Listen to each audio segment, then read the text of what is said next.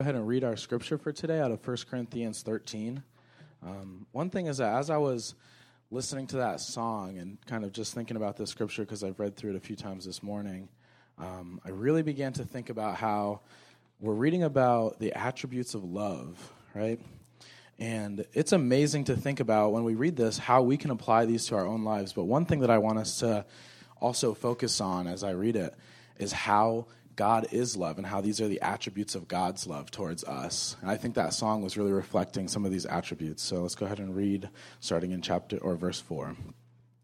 Love is patient. Love is kind. It does not envy. It does not boast. It is not proud. It does not dishonor others. It is not self seeking. It is not easily angered. It keeps no record of wrongs. Love does not de- delight in evil, but rejoices with truth. It always protects, always trusts, always hopes, always perseveres. Love never fails. But where there are prophecies, they will cease. Where there are tongues, they will be stilled. Where there is knowledge, it will pass away. For we know in part, and we prophesy in part. But when completeness comes, what is in part disappears. When I was a child, I talked like a child. I thought like a child. I reasoned like a child. When I became a man, I put the ways of childhood behind me. For now we see only a reflection as in a mirror. Then we shall see face to face. Now I know in part, then I shall know fully, even as I am fully known. And now these three things remain faith, hope, and love. But the greatest of these is love. All right. Thank you, Jacob. You guys can be seated. Let's start off with a word of prayer. Father, we come to you today expectant, hoping and, and waiting for you to work this morning, Lord. Work in our hearts. Lord, open our eyes to, the, to your truths, to who you are. Um, show us your kingdom, Lord. It is all around us. Uh, there are hints everywhere, just foretastes of your presence and your power, Lord. Show us that today by the power of your Spirit. Lord, give me your spirit as I seek to communicate these truths. And I pray that you would give all of us your spirit as and your ears to hear these things and, and put them into practice. Father, we thank you for Christ and his uh, sacrificial love for us. And that's the only reason we can even approach you and, and, and pray to you like this this morning. And so it's in Jesus' name we pray. Amen. All right, so uh, this Sunday marks the beginning of Advent, as we talked about earlier. And so we are going to start a series about um, the different weeks of Advent. And this week is about hope. All right. Hope is, uh, is a word that I think we can toss around a lot. Um, you know, we can hope that it snows. I hope that I get this present for Christmas. Um, but I want to I want to try and formulate our our idea of what hope is with, with this definition. And its hope is an anticipation for a future that is better than a present. And it's not, biblical hope is not simply optimism based on circumstances, but it's a choice to wait expectantly for God to bring about a better future because we're certain of his love for us. I just realized I don't have one of the bulletins up here. Is, could I grab one? Thank you. So yeah, we we are choosing to wait expectantly for God to bring about a future that is better than the present, and that choice is based in His love for us. Now, um, in the Old Testament Hebrew, there's a word chava. How's that sound? Chava. It's a fun one to say. Um, and the, the, literal translation is to wait. Um, but the root of the word kav means cord. And if you can imagine like a rubber band or, or a cord that is stretched out to the point where it's going to break, you know, a picture of a rubber band, somebody stretching out a rubber band, you're kind of like squinting, you have your eyes back. It's a tense anticipation for something to happen, something big. And that's where the root of, of hope comes from. One of, one of the words for hope in the Bible. And again, it's, it's more than simple optimism in bad circumstances. It's, it's based on a person, the person of God, who he is and what he has done. And so we're going to look at what he's done. If we look at the Old Testament story, we can see God's fingerprints of love, faithfulness, and provision throughout. Um, God repeatedly makes a way for his people when there is no way. Let's look at a couple examples. We have Abraham and Sarah who were 90 and 100 years old, and God promised to make them a nation uh, uh, of people, but they had not had any, any kids yet. They hadn't had any kids. And, um, and so God made a way. Sarah conceived. Sarai conceived at 90 years old. Um, God made a way when there was no way. The Israelites, when they were uh, allowed to leave Egypt, Pharaoh changed his mind and he sent his army of soldiers into the desert to chase after them. And they were surrounded between the Red Sea and the Egyptian army. And God made a way when there was no way by parting the Red Sea, and they walked through on dry land. Also, David and Goliath. David, a, a young teenage shepherd, walks out onto the battlefield and defeats a giant warrior named Goliath. Um, a surprising outcome in all these stories. I can only imagine the tense anticipation in the moments before any of those things happened. And so we look back. God's past faithfulness motivates our hope for the future. We look forward in hope by looking back. And as the Old Testament narrative develops, we see prophecies being made about a great rescuer who is to come and save God's people from their sin, and through those people, the whole world. For hundreds of years, the Israelites hoped and prayed for the Messiah, the promised one. But even they misunderstood how God would bring about redemption. When Jesus came, he surprised everyone. He came as a baby, born of a virgin, into a blue collar family in a podunk city called Bethlehem, in a stable where the only people to meet him and celebrate his birth were shepherds, the lowliest of low in that culture. Then he lived a perfectly normal life for 30 years. And when he began his ministry, he started gathering followers, preaching about the kingdom of God and how it had come. And again, he surprised people. This kingdom wasn't the kingdom that they expected. He surprised them with his message. He said, The greatest person in God's kingdom is the weakest, the one who loves their enemies, serves the poor, forgives those who wrong them. The one who wanted to be exalted in the kingdom of God needed to be humbled. And he did it with a surprising method. He not only preached about this kingdom, he lived it. And he cared for the outcast, the sinners, the sick, the unclean. This ultimately led to the greatest act of sacrificial love Jesus willingly giving his life, dying the death that we deserved in exchange for his perfect standing before God on our behalf. And what do we know came to pass? The most surprising outcome. On the third day, he rose from the dead and demonstrated his power and victory over sin and death. He later ascended into heaven and gave his disciples the mission of making this kingdom known throughout the world because one day he would return to reveal the fullness of his reign. He gave them a future hope. There's more to come, he said. You know, you might be saying, well, that's a great story, but where does that leave me? Um, I'm just trying to get through today. How does something that happened 2,000 years ago give me hope? Um, we live in a world that is in desperate need of hope. Um, I would recommend this book to any of you. It's uh, by John Eldredge and it's called All Things New. And I'm going to cite some statistics that he has in here, but he's uh, to demonstrate our need for hope as, as a world and as a culture. Some of those are that suicide rates are the first or second leading cause of death in young people across the globe, depending on the country. Antidepressants are the second most prescribed drug in America. During the war in Afghanistan, we lost more soldiers to suicide than we did to combat. We're in desperate need of hope. All you have to do is spend one day walking the halls of a children's hospital, visit a third world refugee camp, observe abusive homes, war torn villages, lives destroyed by drug abuse and overdose. Any one of these things is overwhelming. And then what about the unmet desires of our own hearts?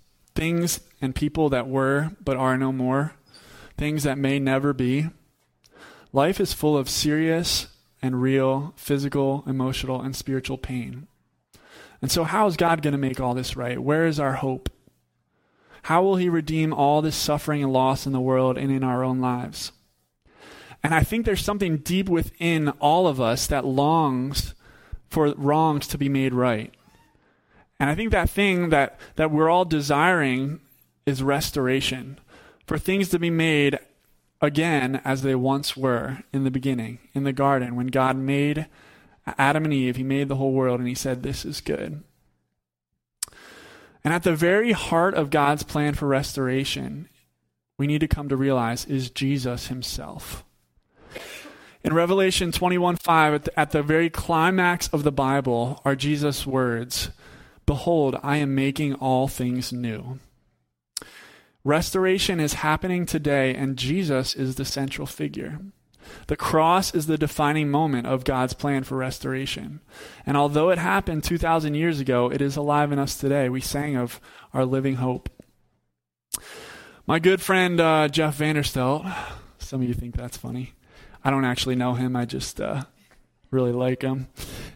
Uh, Jeff Vanderstelt uh, says the gospel doesn't just bring about forgiveness of sins and save us from hell. The gospel of Jesus Christ empowers us to live a whole new life today by the same Spirit who raised Jesus from the dead. Now, after Jesus rose from the dead, he said, I'm sending you my Spirit to live in each one of you. And we know as we read through the New Testament that if we have faith in Christ, then we have his Spirit living in us. And in fact, he said, You will do greater things than I have done with my spirit in you.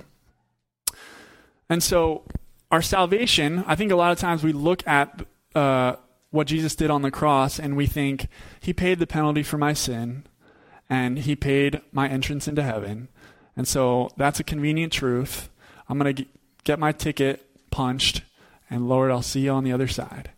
And, and we don't really understand that the gospel is still saving us today. We have a past, present, and future salvation. And there's three ways how that works out. One, we have been saved from the penalty of our sin. We know this. You know, this is one of one of the more uh, accepted truths of the gospel that Jesus, his substitutionary atonement, if you want to get technical on terminology, paid the penalty for our sin Romans says the wages of sin is death, but the gift of God is eternal life in Christ Jesus. He paid the penalty of death. And so our, our, we have been saved from the penalty of our sin, but we are also being saved today by the power of sin in our life. As we allow God's Holy Spirit to come inside us and reign over our mortal bodies, uh, we are being saved and being made into the image of Christ day by day. Uh, we sanctification is our our past salvation, and uh, Bible students help me out. Um, justification, thank you, is our is our ongoing uh, salvation throughout life. So we have been saved by the the penalty of sin. From the penalty of sin, we are being saved. Um, from the power of sin in our lives and we will be saved ultimately by the presence of from the presence of sin in eternity when Jesus returns or we leave this earth. And as we experience the presence and work of the Holy Spirit in and around us, we are getting a foretaste of what life in perfect unity with God will be like while still living in the midst of a broken and sinful world. So, as believers in Jesus, we receive his spirit, but we're still in a sinful body amongst sinful people in a fallen world. It's, uh, we call that an already not yet reality of God's kingdom. And all around us, though, are hints of a future hope not yet completed, not yet fulfilled, breaking into our lives today and reminding us of his love for us and his promise that he is making all things new. So, what are some of these hints?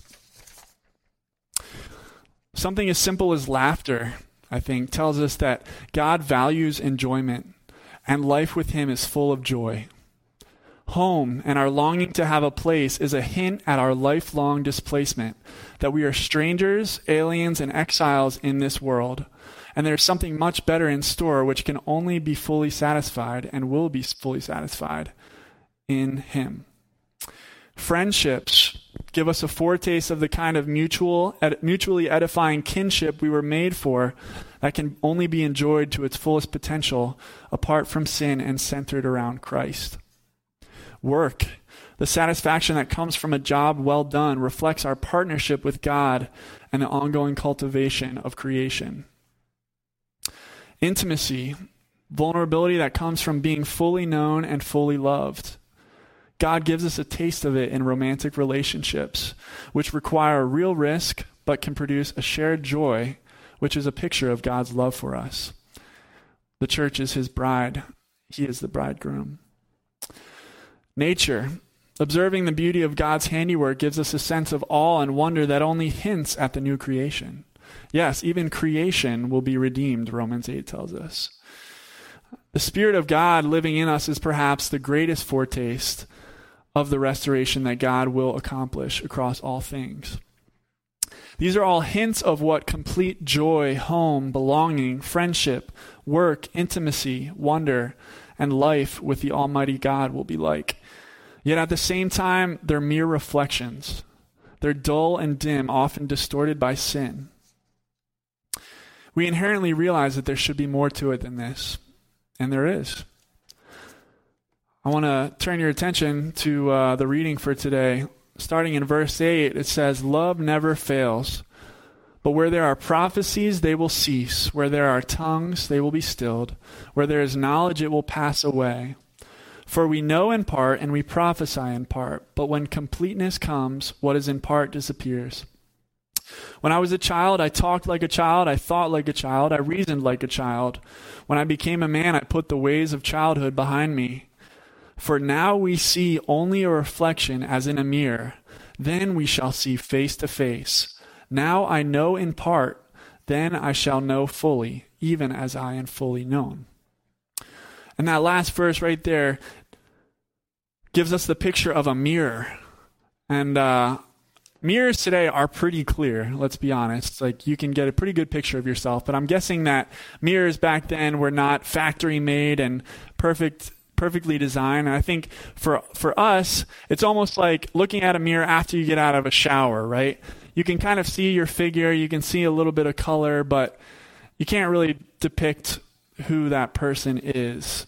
And uh, I think that gives a really good picture um, of what this verse is talking about. Is that our understanding of things right now is is is basic, and it's not the whole picture. Um, and the sad part is sometimes we're very content with that blurry picture. You know, we, we don't really care to believe that something's better is coming because this is good enough. Um, some of us enjoy life, and as we should, but we don't really have a desire to see more, to see greater. C.S. Lewis wrote in his essay, The Weight of Glory, it would seem that our, our Lord finds our desires not too strong, but too weak. We are half hearted creatures fooling about with drink and sex and ambition when infinite joy is offered us like an ignorant child who wants to go on making mud pies in a slum because he cannot imagine what is meant by the offer of a holiday at the sea. We are far too easily pleased. And I think that's it. So many of us think that we're chasing something better than what God's ha- God has to offer.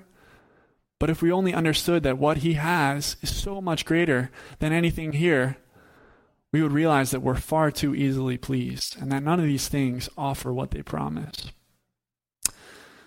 There's so much more. I think that just gives us a picture of, of what it'll be like the first time we can clearly hear the voice of Christ, to see his face, to know fully his love for us. I think it's a feeling that will just overwhelm us in an indescribable way, that there will be laughter and hugs and lots of joyful tears. I thought it was really telling that the boy said, I've never seen those colors before, but I kind of knew what they were. And I think that describes what we're experiencing here today that God made a way for us to know Him by His Son, and that's a wonderful and simple truth but we can't fully comprehend it. He's given us enough to understand it, to surrender ourselves to Him. When we look at verse 12, It says, For now we see only a reflection as in a mirror, then we shall see face to face. Now I know in part, then I shall know fully, even as I am fully known. God's love for us, as, as great and wonderful as it is now to experience, it's so far beyond our comprehension. It's more profound than we can know. But there will be a day in which we know fully and we see clearly this love that He's made known to us in part. And like the boy, I think we'll say, Jesus, I knew what this was, but now I really see it. Now I really know it. Now I really hear your voice. In verse 13, the end of this chapter that is all about love, it says, Now these three remain faith, hope, and love. But the greatest of these is love. Our hope is rooted in God's love for us. True hope in Christ is not simply mustering a feeble optimism, it's a faith rooted in the truth of God's love for us. How do we know God's love for us? He gave his most prized possession, his very own Son, Jesus Christ, as a gift for us so that we might see and hear and know him as he truly is. This is not the action of a God who just wants us to know stuff and do stuff. He wants us to know him intimately and to experience his love, his past, present, and future restoration in and around us. Life with God begins today. Hope in Christ is real today. Restoration is happening today. Now, whether you're in a season where life is pretty good or you're in a season that's been really tough, I hope this is good news for you. Because even if it's bad, it's going to get so much better. And if it's good, the goodness that you're experiencing right now can't touch what God has in store. There's hope in the person and work of Jesus. We're going to remember that hope today as we take communion together and we come to the Lord's table. Um, this is a, um, a physical demonstration, representation of a spiritual reality of what Christ did for us. And as we, we take the bread, we're going to remember his life, his, his life that he perfectly lived for us. And the, and the cup reminds us of his death, that he sacrificially loved us and gave himself for us. And when we fall short in our life, we can remember that God doesn't look down on us and see our sin. He sees Christ's perfect life. And when we fall short, we can remember and hope in the fact that Christ's blood paid the penalty for our sin.